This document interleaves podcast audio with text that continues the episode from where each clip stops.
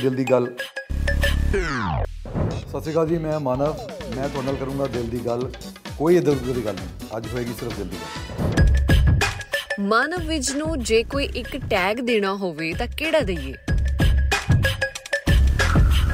ਮੇਰਾ ਇੱਕੋ ਹੀ ਟੈਗ ਹੈ ਜੀ, ਮਾਨਵ। ਮੈਂ ਇੱਕੋ ਚੀਜ਼ ਨੂੰ ਪ੍ਰਚਾਰ ਕਰਦਾ, ਬੰਦੇ ਦੇ ਪੁੱਤ ਬਣ ਕੇ ਰਹੋ, ਉਹੀ ਬੈਟਰ ਹੈ। ਸੋ ਦੈਟ ਇਜ਼, ਉਹੀ ਮੇਰਾ ਟੈਗ ਹੈ ਜੀ। ਮਾਨਵ, ਤੁਹਾਡੇ ਕੋਲ ਕੀ ਰੀਜ਼ਨ ਸੀ ਪ੍ਰੋਫੈਸ਼ਨ ਚੇਂਜ ਕਰਨ ਦਾ? ਦੇਖੋ, ਮੇਰੇ ਮਦਰ ਮਿਊਜ਼ਿਕ ਪ੍ਰੋਫੈਸਰ ਸੀਗੇ। ਸਿੰਗਿੰਗ ਹੋਵੇ, ਐਕਟਿੰਗ ਹੋਵੇ, ਥੀਏਟਰ ਹੋਵੇ ਜਾਂ ਕੋਈ ਵੀ ਆਰਟ ਹੋਵੇ, ਉਹ ਕ੍ਰੀਏਟਿਵ ਆਰਟ ਰਹਿੰਦਾ ਹਮੇਸ਼ਾ। ਸੋ ਜੈਨੇਟਿਕਲੀ ਸ਼ਾਇਦ ਉਹਨਾਂ ਤੋਂ ਮੈਨੂੰ ਕ੍ਰੀਏਟਿਵ ਆਰਟ ਆਇਆ ਅਤੇ ਉਹ ਚਾਹੁੰਦੇ ਸੀ ਕਿ ਮੈਂ ਡਾਕਟਰ ਬਣਾ। ਅਤੇ ਬਿਕੋਜ਼ ਛੋਟੇ ਸ਼ਹਿਰਾਂ 'ਚ ਹੁੰਦਾ ਕਿ ਮੈਨੂੰ ਸਾਰੇ ਡਾਕਟਰ ਦੀ ਮਾਂ ਬੁਲਾਉਂਦੇ ਹੈ ਨਾ, ਵੀ ਡਾਕਟਰਾਂ ਦੀ ਮਦਰ ਆ ਗਏ, ਡਾਕਟਰ ਦੀ ਮਦਰ ਆ ਗਏ। ਉਹਨਾਂ ਦਾ ਆਪਣਾ ਚਾਹ ਸੀਗਾ, ਬਿਕੋਜ਼ ਪੜ੍ਹੇ ਲਿਖੇ ਲੋਕ ਸੀ। ਤੋ ਮੈਂ ਪੜ੍ਹਿਆ, ਮੈਂ ਪੜ੍ਹਾਈ ਕੀਤੀ, ਫਿਰ ਡਾਕਟਰੀ ਕੀਤੀ। ਬਟ ਉਸ ਤੋਂ ਬਾਅਦ ਫਿਰ ਮਾਤਾ ਜੀ ਤੋਂ ਮੈਂ ਆਗਿਆ ਲਿੱਤੀ। ਮੈਂ ਕਿਹਾ ਜੀ, ਮੇਰਾ ਰੁਝਾਓ ਹੈਗਾ, ਮੇਰੀ ਖੁਸ਼ਕਿਸਮਤੀ ਕਿ ਮੈਨੂੰ ਇੱਦਾਂ ਦੇ ਮਾਪਿਓ ਮਿਲੇ ਜਿਨ੍ਹਾਂ ਨੇ ਇੱਕ ਵਾਰ ਵੀ ਨਹੀਂ ਟੋਕਿਆ ਨਾ, ਬਲਕਿ ਨਾਲ ਖੜ੍ਹੇ ਰਹੇ। ਔਖਾ ਵੇਲਾ ਆਇਆ ਤਾਂ ਉਲਟਾ ਹੋਰ ਮੈਨੂੰ ਹੱਲਾਸ਼ੇਰੀ ਦਿੱਤੀ ਕਿ ਵੀ ਮੇਰੇ ਕੋਲ ਬੰਬੇ ਆ ਜਾਂਦੇ ਸੀਗੇ ਕਿ ਨਾ, ਉਲਟਾ ਸਿੱਧਾ ਹੋ ਜਾਏ, ਉਹਨੇ ਐਕਟਰ ਬਣ ਕੇ ਦਿਖਾ। ਸੋ ਇਹ ਚੇਂਜ ਆਉਣਾ ਹੀ ਸੀਗਾ ਜੀ, ਕਿਸੇ ਡੈਸਟਨੀ ਵੀ ਲਿਖਿਆ ਹੁੰਦਾ ਪਰਵਰਤੀਕਾਰ ਵੱਲੋਂ। ਸੋ ਮੈਂ ਪਰ ਖੁਸ਼ਕਿਸਮਤੀ ਸਮਝਦਾ ਕਿ ਮੈਂ ਅਲੱਗ ਅਲੱਗ ਕਿਰਦਾਰ ਨਿਭਾ ਲੈਂਦਾ, ਲੋਕਾਂ ਨੂੰ ਐਂਟਰਟੇਨ ਕਰ ਲੈਂਦਾ, ਔਰ ਸ਼ੁਕਰ ਹੈ ਲੋਕ ਐਂਟਰਟੇਨ ਹੋ ਰਹੇ। ਬੋਧ ਵਰਗੀ ਮੂਵੀਜ਼ ਦੀ ਆਡੀਅੰਸ ਨੂੰ ਬਹੁਤ ਲੋੜ ਹੈ, ਤੁਹਾਨੂੰ ਕੀ ਲੱਗਦਾ ਹੈ? ਪਰ ਇਹ ਹਰ ਤਰ੍ਹਾਂ ਦੀ ਮੂਵੀ ਦੀ ਆਡੀਅੰਸ ਦੀ ਲੋੜ ਹੈਗੀ, ਬੋਧ ਹੀ ਨਹੀਂ। ਚਾਹੇ ਉਹ ਪਿਕਚਰ ਗੋਲਮਾਲ ਹੋਵੇ, ਚਾਹੇ ਉਹ ਸਪੋਰਟਸ ਦੀ ਫਿਲਮ ਹੋਵੇ। ਦੇਖੋ, ਸਾਨੂੰ ਵੱਖ-ਵੱਖ ਤਰ੍ਹਾਂ ਦੇ ਮੁੱਦਿਆਂ 'ਤੇ ਗੱਲ ਕਰਨੀ ਚਾਹੀਦੀ ਹੈ, ਚਾਹੇ ਉਹ ਡਰੱਗਸ 'ਤੇ ਹੋਵੇ, ਚਾਹੇ ਉਹ ਐਂਟਰਟੇਨਮੈਂਟ ਹੋਵੇ, ਕਾਮੇਡੀ ਹੋਵੇ। ਹਰ ਬੰਦੇ ਨੂੰ ਹੱਕ ਹੈ ਕਿ ਉਹ ਹਰ ਤਰ੍ਹਾਂ ਦੀ ਚੀਜ਼ ਦੇਖੇ। ਪਰ ਇਸ ਫਿਲਮ ਨੂੰ ਵੀ ਥੋੜ੍ਹਾ ਹੁੰਗਾਰਾ ਦੇਣਾ ਚਾਹੀਦਾ, ਕਿਉਂਕਿ 15 ਮਿੰਟ ਦੀ ਫਿਲਮ ਹੈਗੀ ਹੈ, ਸ਼ਾਰਟ ਫਿਲਮ ਹੈ, ਟੈਨਿਓਰ 15 ਮਿੰਟ ਦਾ, ਪਰ ਮੁੱਦਾ ਬਹੁਤ ਵੱਡਾ ਹੈ। ਰੇਸਿਜ਼ਮ 'ਤੇ ਹੈ, ਜਾਤ ਪਾਤ 'ਤੇ ਹੈ, ਊਚ ਨੀਚ ਹੋ ਜਾਂਦੀ ਹੈ, ਕਾਲੇ ਚਿੱਟੇ ਦਾ ਭੇਦ ਹੋ ਜਾਂਦਾ। ਸਭ ਤੋਂ ਵੱਡਾ ਭੇਦ ਹੁੰਦਾ ਕਿ ਅਸੀਂ ਲੋਕਾਂ ਦੇ ਕੰਮ ਤੋਂ ਉਹਨਾਂ ਨੂੰ ਆਂਕਦੇ ਹਾਂ ਵੀ ਇਹ ਬੰਦਾ ਸਪੋਰਟ ਬੋਏ ਹੈ ਤਾਂ ਇਹ ਛੋਟਾ ਹੈ, ਇਹ ਰਿਕਸ਼ਾ ਚਲਾਉਂਦਾ ਤਾਂ ਛੋਟਾ ਹੈ। ਸੋ ਮੈਨੂੰ ਇੱਦਾਂ ਲੱਗਦਾ ਕਿ ਇੱਦਾਂ ਦੀ ਫਿਲਮਾਂ ਆਉਣੀਆਂ ਚਾਹੀਦੀਆਂ, ਲੋਕਾਂ ਨੂੰ ਦੇਖਣਾ ਚਾਹੀਦਾ। ਅਗਰ ਉਹ ਇਸ ਚੀਜ਼ ਤੋਂ ਪ੍ਰਭਾਵਿਤ ਹੁੰਦੇ ਹੈ, ਬਿਕੋਜ਼ ਅਸੀਂ ਐਕਟਰ ਲੋਕ ਇਸ ਚੀਜ਼ ਨੂੰ ਬੜਾ ਮਾਣ ਵੀ ਮਹਿਸੂਸ ਕਰਦੇ ਹਾਂ ਅਤੇ ਸ਼ੁਕਰ ਵੀ ਕਰਦੇ ਹਾਂ ਕਿ ਬਈ ਸਾਡੇ ਕੀਤੀਆਂ ਹੋਈਆਂ ਚੀਜ਼ਾਂ ਨਾਲ ਲੋਕ ਪ੍ਰਭਾਵਿਤ ਹੁੰਦੇ ਹੈ। ਸੋ ਅਗਰ ਇਹ 100 ਲੋਕ ਵੀ ਦੇਖਦੇ ਆ ਤੇ 5 ਲੋਕ ਵੀ ਪ੍ਰਭਾਵਿਤ ਹੁੰਦੇ ਆ ਤਾਂ ਸਾਡੀ ਬਣਾਈ ਫਿਲਮ ਦਾ ਅਰਥ ਹੁੰਦਾ। ਫੈਮਿਲੀ ਚੋਂ ਸਭ ਤੋਂ ਜ਼ਿਆਦਾ ਕਿਸ ਦਾ ਕਹਿਣਾ ਮੰਨਦੇ ਹੋ? ਅੱਜ ਕੱਲ੍ਹ ਤਾਂ ਵੋਟੀ ਦਾ, ਕਿਉਂਕਿ ਉਹ ਸਿਆਣੀ ਹੈ, ਜ਼ਿਆਦਾ ਬੈਟਰ ਐਕਟਰ ਹੈ। ਤੇ ਬਾਕੀ ਤਾਂ ਮੈਂ ਕਿਸੇ ਨੂੰ ਕਰਦਾ ਨਹੀਂ ਜੀ, ਮੈਂ ਸਾਰਿਆਂ ਦਾ ਕਹਿਣਾ ਮੰਨਦਾ, ਕਿਉਂਕਿ ਮੇਰਾ ਮੰਨਣਾ ਕਿ ਮੇਰੇ ਫੈਮਿਲੀ 'ਚ ਸਭ ਤੋਂ ਬੇਵਕੂਫ ਨਹੀਂ ਹੈਗਾ, ਸਾਰੇ ਜ਼ਿਆਦਾ ਸਿਆਣੇ ਆ, ਸਾਰੇ ਦਾ ਮੰਨਦੇ। ਮਾਨਵ ਵਿਜ ਦਾ ਕੋਈ ਡ੍ਰੀਮ ਪ੍ਰੋਜੈਕਟ? ਇੱਕ ਜੀ, ਮੇਰੀ ਸੁਣਨ ਨੂੰ ਕਈ ਸ਼ਾਇਦ ਅਟਪਟਾ ਲੱਗੇ ਕੁਝ ਆਡੀਅੰਸ ਨੂੰ, ਮੇਰਾ ਇਕੁਐਲਿਟੀ 'ਤੇ ਬਹੁਤ ਬਲੀਫ ਰਿਹਾ ਸ਼ੁਰੂ, ਪਰ ਹੁਣ ਤੋਂ ਨਹੀਂ ਹੈ, ਬਚਪਨ ਤੋਂ ਹੀ ਹੈ। ਅਤੇ ਮੈਨੂੰ ਮੰਮੀ ਤੋਂ ਡਾਂਟ ਵੀ ਪੈਂਦੀ ਸੀਗੀ ਇਸ ਗੱਲ 'ਤੇ ਵੀ ਤੂੰ ਲੜੀ ਆਉਣਾ ਛੋਟੀ ਛੋਟੀ ਗੱਲਾਂ ਵਿੱਚ। ਅਤੇ ਮੈਂ ਨਾ ਟਰਾਂਸਜੈਂਡਰਸ ਦੀ ਲਾਈਫ 'ਤੇ ਡੈਫੀਨੇਟਲੀ ਇੱਕ ਫਿਲਮ ਕਰਨਾ ਚਾਹੁੰਦਾ।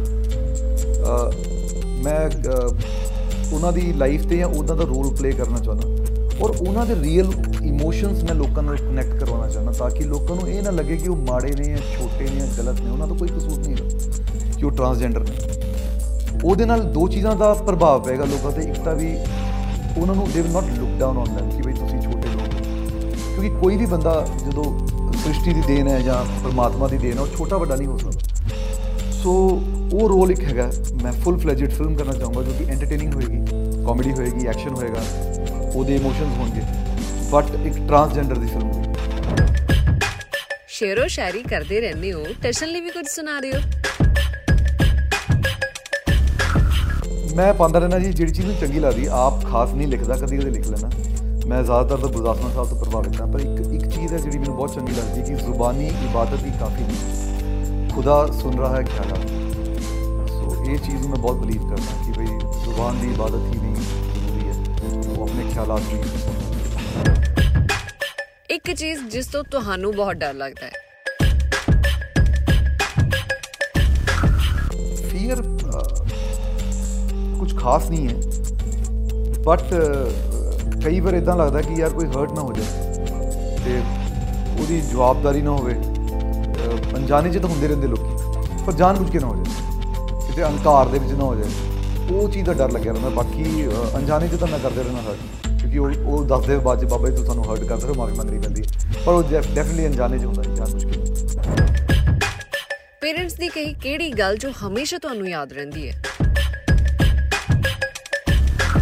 ਮੇਰੀ ਮਾਤਾ ਜੀ ਮੈਨੂੰ ਹਮੇਸ਼ਾ ਕਹਿੰਦੇ ਹੁੰਦੇ ਸੀਗੇ ਕਿ courage is the biggest challenge, ਹੌਸਲਾ ਸਭ ਤੋਂ ਵੱਡਾ ਹੁੰਦਾ। ਮੈਨੂੰ ਇੱਕ ਵਾਰੀ ਮੇਰੀ ਮਾਤਾ ਨੇ ਕਿਹਾ, ਕਹਿੰਦਾ ਤੇਰੀ ਡੱਡੂ ਵਰਗੀਆਂ ਅੱਖਾਂ, ਪਕੌੜੇ ਵਰਗਾ ਨੱਕ, ਤੂੰ ਸਵਾ ਐਕਟਰ ਬਣਨਾ। ਅਤੇ ਮੈਂ ਕਿਹਾ ਬੇਬੇ ਤੂੰ ਤਾਂ ਡੀਮੋਰਲਾਈਜ਼ ਕਰੀ ਜਾਂਦੀ ਹੈ ਨਾ, ਵੀ ਬਈ ਇੱਦਾਂ ਦੀ ਗੱਲ ਨਾ ਕਰੋ। ਅਤੇ ਕਹਿੰਦੀ ਦੇਖ ਮੈਂ ਤੇਰੀ ਮਾਂ, ਤੈਨੂੰ ਨੀਵਾਂ ਰੱਖਣਾ ਬਹੁਤ ਜ਼ਰੂਰੀ ਹੈ, ਔਰ ਤੇਰਾ ਦਿਲ, ਤੇਰਾ ਆਪਣਾ, ਉਹਦੀ ਕਰੇਜ ਹੋਣੀ ਬਹੁਤ ਜ਼ਰੂਰੀ ਹੈ।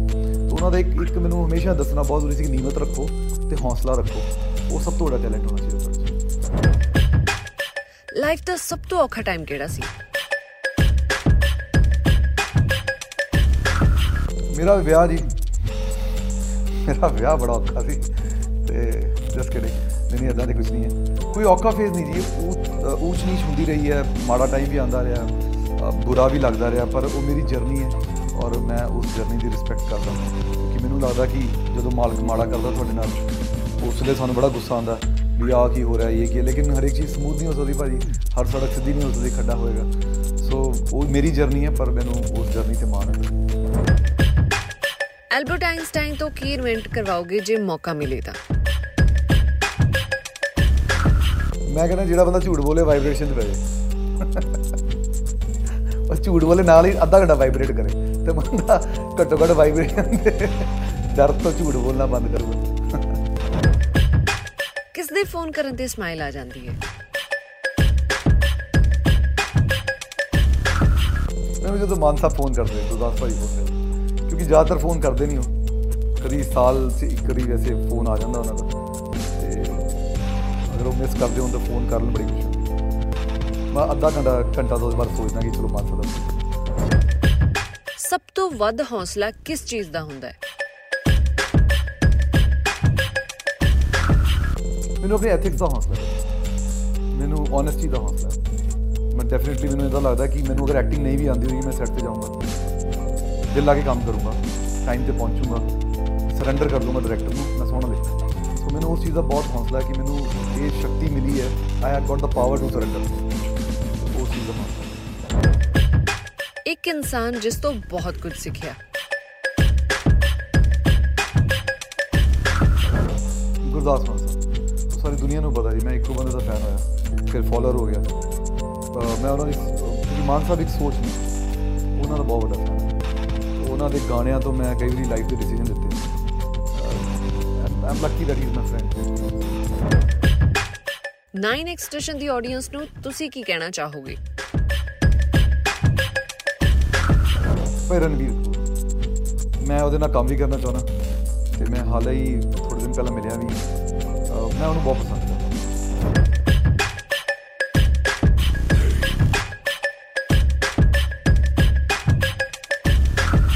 ਭਾਈ ਦੇਖੋ, ਕ੍ਰਿਟਿਸਿਜ਼ਮ ਤਾਂ ਹੋਣੀ ਚਾਹੀਦੀ ਹੈ, ਨਹੀਂ ਤਾਂ ਬੰਦਾ ਆਪ ਉਧਰ ਹੋ ਜਾਂਦਾ, ਪਰ ਹੈਲਦੀ ਕ੍ਰਿਟਿਸਿਜ਼ਮ ਹੋਣੀ ਚਾਹੀਦੀ। ਸਿਆਣੀ ਗੱਲ ਹੋ ਜਾਏ, ਬਿਨਾਂ ਕਿਸੇ ਗੱਲ ਦੇ ਮੁੱਦਾ ਚੱਕਣਾ ਤਾਂ ਗਲਤ ਗੱਲ ਹੈ, ਬਟ ਅਗਰ ਕ੍ਰਿਟੀਸਾਈਜ਼ ਕਰਨਗੇ ਲੋਕ, ਅਤੇ ਉਹ ਸਾਡੀ ਸੋਚ ਨੂੰ ਦਾ ਬਟਨ ਔਨ ਕਰਨਗੇ, ਅਤੇ ਸ਼ਾਇਦ ਸਾਡੀ ਬਿਹਤਰੀ ਵੀ ਹੋਵੇ, ਅਸੀਂ ਉਹਨਾਂ ਨੂੰ ਸੁਣਾਂਗੇ, ਅੱਜ ਉਹ ਸੀਟ ਹੋਏ, ਪਰ ਉਹ ਗਲਤ ਹੋਣਗੇ ਤਾਂ ਉਹਨਾਂ ਨੂੰ ਗਲਤ ਕੀਤਾ ਹੋਣਾ।